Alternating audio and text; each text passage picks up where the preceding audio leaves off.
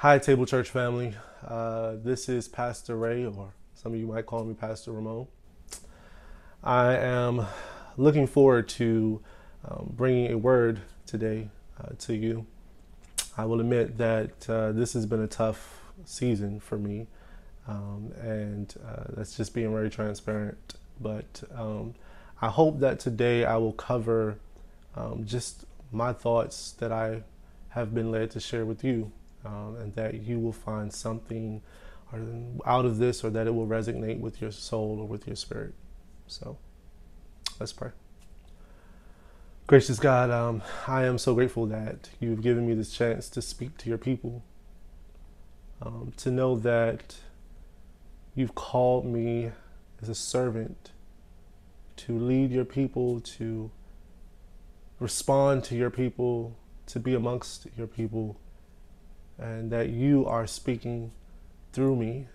So, God, I humble myself in your presence that what is said um, is said straight from you, the Holy Spirit, and that it is received and interpreted in the way that brings you glory and the way that brings you power. In the matchless name of Jesus, amen. Um, if I had a title, which I'm, I don't know that I've titled many of my sermons at the Table Church, uh, I would title this uh, sermon, I Am Weak, but I Am Hopeful.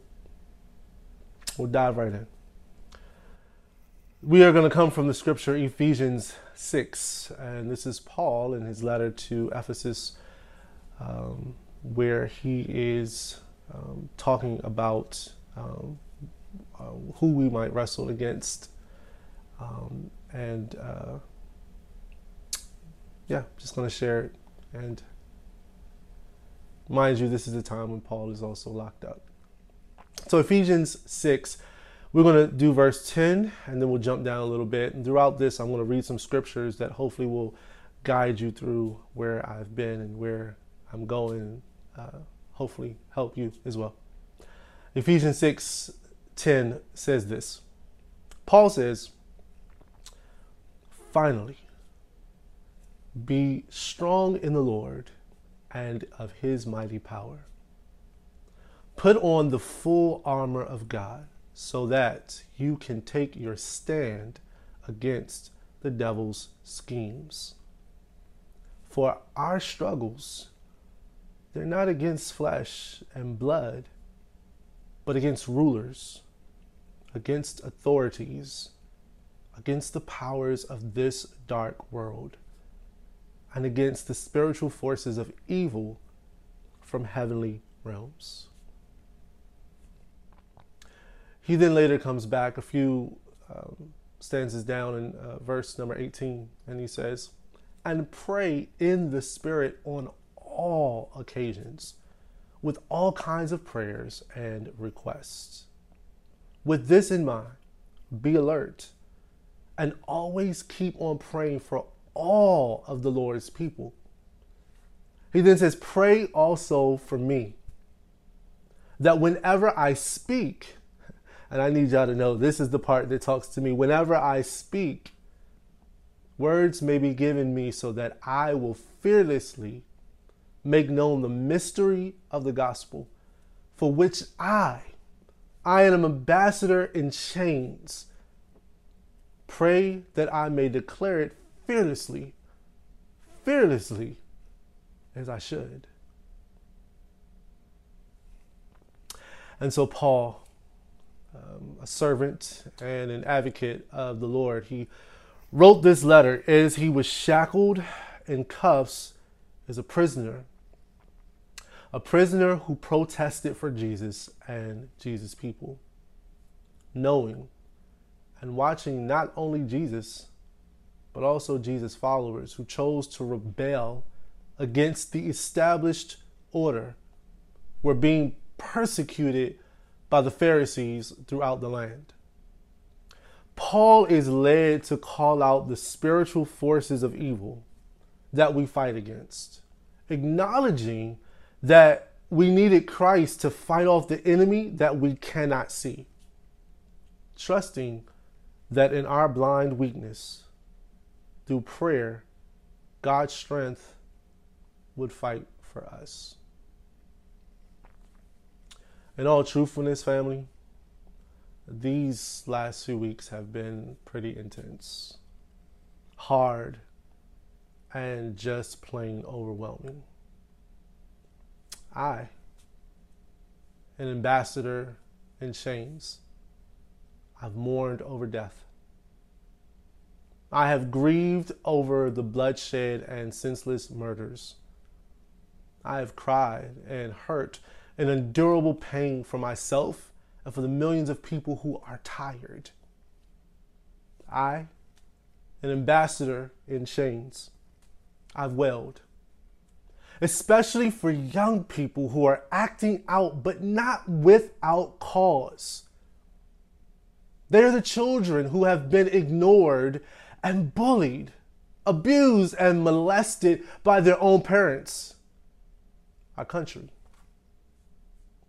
America, who instead of accepting them and loving them, have responded to the outcries that originate from the abusive shores of America by scolding them and yelling at them and amplifying their degradation. Selfishly, forcing them to remain silent because to admit that America's quietness has only contributed to the hurt will cause America more shame.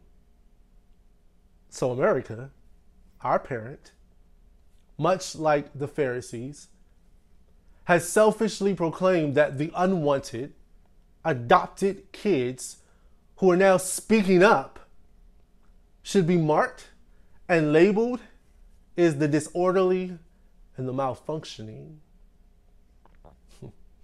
the hypocrisy of our parent who has misconducted themselves, who illegally adopted us, who stole us, and then murdered our siblings, murdered our aunts, murdered our uncles. America who aborted us and threw away our fetuses in the middle of oceans, to sharks with no proper last rites because her pregnancy was too rough. Our adopted parent, America, who reached deep into another woman's womb during the gestation of migration and immigration, only to snatch out the embryos of my ancestors and to place her premature babies right into the chains of slavery and into his chopping boards. It's that America, in its hypocrisy, that stands in total disregard of his sins as it now fails to call out the atrocities of its past. Instead, he alludes that its abused children have no right to scream and yell or to break down the very streets that were built on our scared, beaten, and bloody backs. I, an ambassador in chains, and one of those children, appointed to call out the wrongs of the world to identify the powers and rulers of darkness, the evil mentality and presence of spiritual forces that enable oppression and yet simultaneously proclaim the good news of Christ, the redemption of his blood, and his merciful forgiveness. But God, I am weak. My adoptive parent has chased me as Saul chased David and launched spears of bullets at my head. God, I am weak. The chains of injustice are too tight and they are depriving me of a pulse. I suffocate in the silence of willing negligence. I am smothered by America's denial of racism and I stifle in the screams of decades of systematic oppression. I, an ambassador of Christ, am drowning in the policies of tyranny that refrain me from the very same scriptures, from the opportunities of equality, and deny my basic, unalienable rights. I, an ambassador of Christ, like Paul, I'm asked to share the good news of freedom from the very same scriptures that have been used to justify enslaving me and my people. The scriptures misused by America, our Pharaoh, while he transported our piled high bodies through the exodus of enslavement. Scriptures used to support his law when they were read out loud is he nailed me to the same cross that I was told released me from bondage. I, an ambassador for Christ, am suffering just as Christ suffered. I, an ambassador for Christ, consistently strangled from the degrading of my tight curly hair, my long flowing locks, and the melanin of my skin. I suffocate in the smog of resentment for my existence. I am dying of asphyxiation. I, an ambassador of Christ, was taught to stand in the churches and the temples with people who willfully deny my humanization and categorize me as a mere animal and still expect me to fearlessly declare the good news of Jesus, all while there's a rope and a knee on my neck to declare he is good, even though I cannot breathe. Y'all, I am weak, chained and suppressed by questions that white privilege, white guilt, and black identity supply as burdens. Asking myself, uh, Raimon, how do I prepare a message in this season for a multi ethnic church? How do I not appear too political? How do I appeal to all sides? Uh, how do I not be over dramatic? Uh, how do I explain all lives matter only if black lives matter? How do I not alienate our allies? How do I use inclusive terminology? How do I not sell out from my own people? How do I not negate other people of color? How do I speak the truth of Jesus? How do I represent God? How do I practice holy boldness? Am I willing to offend for Christ's sake? How do I defend the peaceful protest of Kaepernick while, though not in agreement with looting, share that I understand the emotion behind those who riot? How do I get them to understand that practicing Christianity out loud is that a, is that a privilege that was fought for and died for, just as we fight and die now? We have all tried our hardest to endure through COVID 19. And I add, for some of us the pain of the fact that it disproportionately affects the black communities. Then, the news of the shooting of Ahmaud Arbery. Directly behind that came the killing of Breonna Taylor, followed by the murder of George Floyd, which resulted in protests both peaceful, peaceful and non-peaceful. For most of us, the pressure is insurmountable. Most of us are too weighed down, and many of us are too confused and overwhelmed to know what to even pray for, how to even pray for it. And so, in a moment of true honesty and transparency, I want to admit to you, Table Church, that in this season, I too have no idea how to pray or what exactly I am praying for. And as I sat with my thoughts and I cried and I was angry and I have talked to white friends and black friends and Asian friends and Spanish friends and in this moment that I have been conflicted in this moment where I don't understand our political system the Spirit led me to Paul. And I read for you Ephesians, but I was led to Paul's letter to Rome.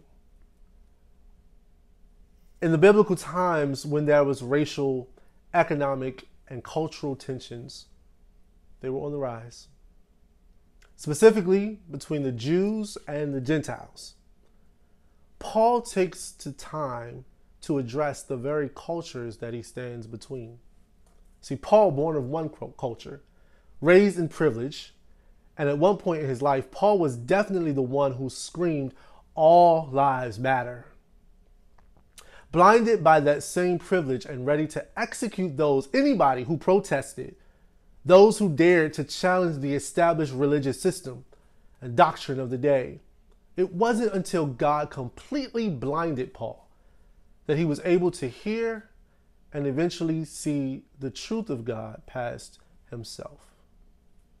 Thus, Paul, now converted from an ignorant prisoner of pride to a fully aware and willing prisoner of the Lord, has humbly accepted the strength of weakness. It is at this crossroads of awareness that Paul is awakened. It is here where Paul and Raimon share the burden of responsibility to a vast diversity of people. It is here where Pastor Angela, Pastor Jessica, Pastor Anthony, and Pastor Richard, and dare I say, all of you are called. It is the intersection of humbled weakness and heightened awareness that we have inherited a responsibility to look far beyond the status quo and the norms. It's that place where we are challenged to admit that privilege privilege over other humans cannot exist or survive in Christ. Only those who willingly choose to be weak for the sake of God's strength will last. Only those who are willing to shackle themselves by the chains of equity and nail themselves together to the cross for the sake of righteous freedom will last. But y'all, I am weak. And it is here at this very place of willful torment that I find myself, unsure of what to say and how to lead. Ambiguously ripped between righteous indignation for the minority and just outright being pissed off for those in the majority. I am weak, crying, desolate, weak. It is at this place that I am lost for words, bereaved of peace and lost for empathy, I am weak. And Paul, Paul, who is vexed in some of the same conflict, in some of the same tensions between Jews and Gentiles, Jesus followers and non Jesus followers. He addresses this in Romans, Romans 8. At verse 26, he says, In the same way, the Spirit helps us in our weakness. We do not know what we ought to pray for, but the Spirit Himself intercedes for us the worldless groans.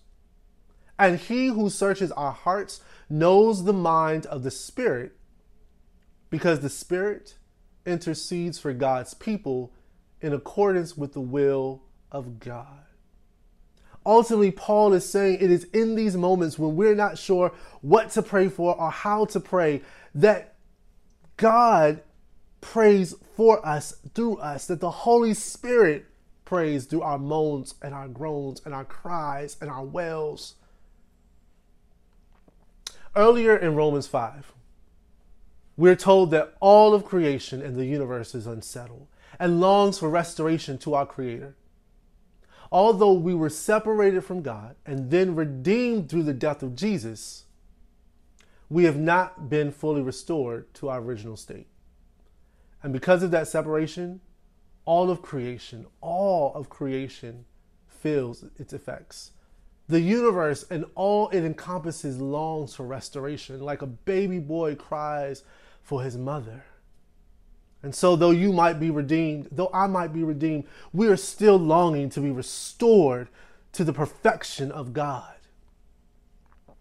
I am reminded that we are all torn. I'm reminded that we are all lost. I'm reminded that there is sin in this world. I am reminded that though we are saved, we are not free from suffering. Paul reminds us that in tough times, we are speechless. We have no words. We cry. We mourn. We grieve. We yell. We don't understand. The Holy Spirit, Paul says, literally, it literally speaks for us, through us, to God's self. Paul is saying here that he, the, the, the, the, God of the universe, speaks when we don't have the words to say. And sometimes that, that voice, the best power it has is through our moans and through our groans. It's why I wrote the song Breathe and Rock. And if you haven't had the time, I implore you to go and stream that song. You'll hear it with new ears. Because what I'm really saying is that sometimes God just requires us to breathe and rock. And it's in that breathing, it's in that rocking that the Spirit is moved and that God hears. It's an admittance that we don't all have the answers, that we are not God, and that is exactly what should humble us. And so, Paul, after his encounter with Christ, chooses to leave his privilege of being with the majority behind, and he attaches himself to the fight of the minority. He leaves the comfort of the law and uses his education to support the cry of Jesus. He leaves the very same privilege that allowed him to blindly write off and martyr and murder a people who did not look like him. He has now chosen to abandon that same privilege. He has turned from upholding the laws to rebelling and protesting against them. He has willingly gone from hunter to hunted. Oh, Paul, what have you done? Why, why have you joined the side of thugs? Can't you hear it? The leaders of the time? Why have you attached yourself with those looters and those rioters? Why have you, why are you being seen with those animals? Why are you being seen with those hoodlums? Paul, why are you hanging out in the ghetto? But perhaps Paul, now a great student of Jesus related to the humility of God, who could have just wiped out the human race altogether, but chose instead to experience it firsthand. A creator who didn't have to come to earth, but when he did, chose to be born and birthed in a lonely manger in some hay. Perhaps Paul recognized a Messiah who was not bound by gravitational rules, that still chose not to fly, chose not to drive, chose not to ride an elephant, chose not to hop on a camel, chose not to appear on a horse, but instead, a king chose a funny looking donkey. Perhaps Paul recalled that his majesty did not network with the Pharisees. He did not network with the Sadducees and he did not network with those in established power, but rather Jesus aligned himself with the lower class, the impoverished, the disenfranchised, the handicapped, and the ghetto. And so Paul, Paul chooses to take the risk of a former oppressor and bravely walks into the streets with the oppressed in hopes of his own redemption. He understood that in order for all lives to matter, not only must the Jews matter, but now the Gentiles must matter. He understood that in order for all lives to matter, that the poor must matter. He so and so he commits to the side of the oppressed. And as Paul joins the marches and the protests, as he faces the same mentality that led him down the road of Damascus in hopes to slaughter the voices screaming for equality. As he confronts the bigotry and the discrimination he once was a part of, he understands that this fight is not just about the flesh. Paul uses his prophetic voice and makes a spiritual voice. He says, do a declaration that he calls out the mentality, the evil, the spiritual forces that we don't see that are at work. For our struggle, he says, is not against flesh and blood, but against the rulers, against the authorities, against the powers of this dark world, and against the spiritual forces of evil in the heavenly realms. If you were to ask me why it is more why is it more difficult now to create a specific demand for justice? If you were asked to say, Raimon, what's so different about this fight compared to maybe that of the 1960s or the 1970s? I would simply say mentality. You see, when we were fighting back then, we were fighting for equality in the form of tangible things like the right to vote or uh, the right to attend the same schools as white folks did. We fought for uh, things like being able to sit in the same place in theaters we fought that we could ride the bus and sit wherever we wanted to sit. We we we fought uh, so that we could go and uh, appear in the same places that our white counterparts appeared. But now, in this day and time, it's been harder to put a tangible request on what we're fighting for because it's harder to see a mentality, a racist mentality change. Anybody can act like they're not racist. It doesn't mean that they aren't.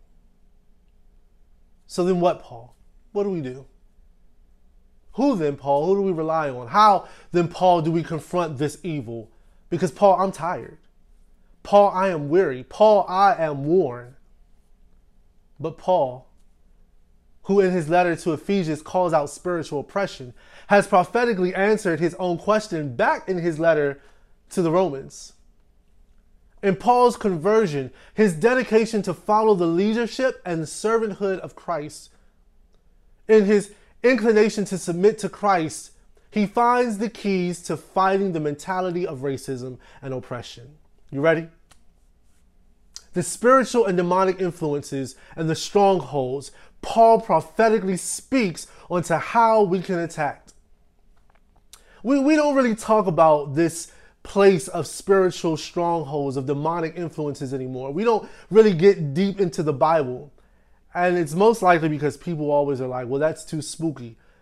But, Table Church family, we have got to start talking about the mentality, the strongholds, the spiritual strongholds, the, the, the weakness of evil.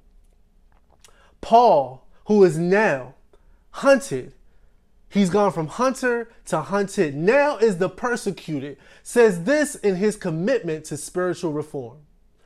Verse 35, he says, Who shall separate us from the love of Christ? Shall trouble, or hardship, or persecution, or famine, or nakedness, or danger, or sword? As it is written, For your sake, he's saying, for Christ's sake, we face death all day long we are considered as sheep to be slaughtered. No. In all these things, we are more than conquerors through him who loved us. Paul says, For I am convinced that neither death nor life, nor angels nor demons, nor neither the present nor the future nor any powers, neither height nor depth, nor anything else in all creation will be able to separate us from the love of God that is in Christ Jesus our Lord. Family, I am weak. I am weak from the decades, centuries of blood that runs from sea to shining sea. Family, I am weak from the endless names that have been omitted from our history books who were tossed like unwanted trash over the wooded boats into the abyss of the raging seas, the raging oceans. I am weak from the countless young people who are incarcerated for drugs that were used as weapons as the majority infiltrated our communities with illegal substances in order to wipe out our existence. I am weak from the label of deadbeat father when it was the white masters who raped our women and then left us or sold us into the fields of slavery. I am weak. But, table, I am also hopeful. I am hopeful that in my weakness, God's strength is made strong. I am hopeful that the majority will encounter the real and true Jesus and convert as Paul did to the side of the minority in the fight for justice. I am hopeful that in our redemption, we are being re- reconnect- reconnected to a God that is on the side of the oppressed. I am hopeful that we are arming ourselves for a battle, a battle against the wickedness of injustice by wearing the shackles of faith. I am hopeful that an encounter with God is turning a road to murder into a journey of freedom. I am hopeful that you are listening. I am hopeful that you are posting. I am hopeful that you are acting. I am hopeful that you are sponsoring. I am hopeful that you are protesting. I am hopeful that you are going above and beyond to ensure that America does not go back to a place that was never great for some people but that a new America is being built that will be great for all people. I am hopeful that I no longer have to cry for injustice, but that I can cry for the sake of justice being served. I am hopeful that you will finally accept me, that you will finally see me, that you will finally allow me to be authentically me.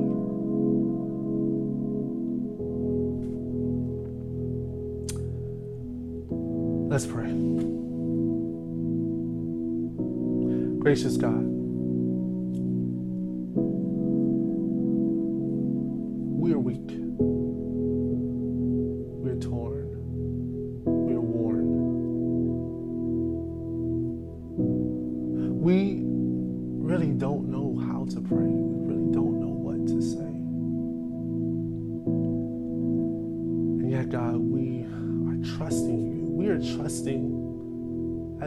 moment that your Holy Spirit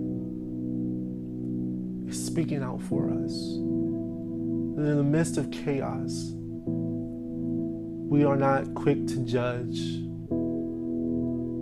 but yet we are patient We are patient with each other. We are patient with ourselves. We are patient with our brothers and sisters. God, we seek you for true truth. We seek you for honesty. We seek you for guidance. God, we pray for those who protest. We pray for those who riot and loot We pray for our officers. We pray for our leaders. We pray for this country. And we pray for the world. God, in our weakness, we pray that you are strong.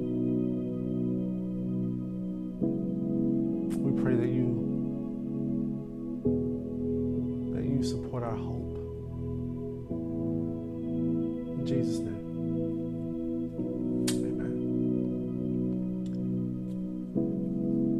Amen. Table Church, remember it is the calling out of racism that will move us forward. It is the education. It is creating systematic change. It is providing a voice for the oppressed that will move us forward. My last note is this imagine that you lock a group of newborns in a basement. that the person who locks them in that basement beats them and barely feeds them. Imagine that their only free time is looking out of a window at other children who are playing and growing. Then, when they arrive to their early 30s, a few of them break free. They escape from bondage to freedom and they share their story. However, the owners of the house will not release the ones who remain. In the same way, our communities have suffered from years of unfair treatment and have still not been released from their captivity. They are only now being seen and discovered. What actions would you perform for those children? What would heartbreak enable you to do? How would you seek Jesus in that moment? How would you protest for the release of the children that remained in bondage? I hope that you will consider that same type of immediate action that you would for those children, for those who are screaming Black Lives Matter.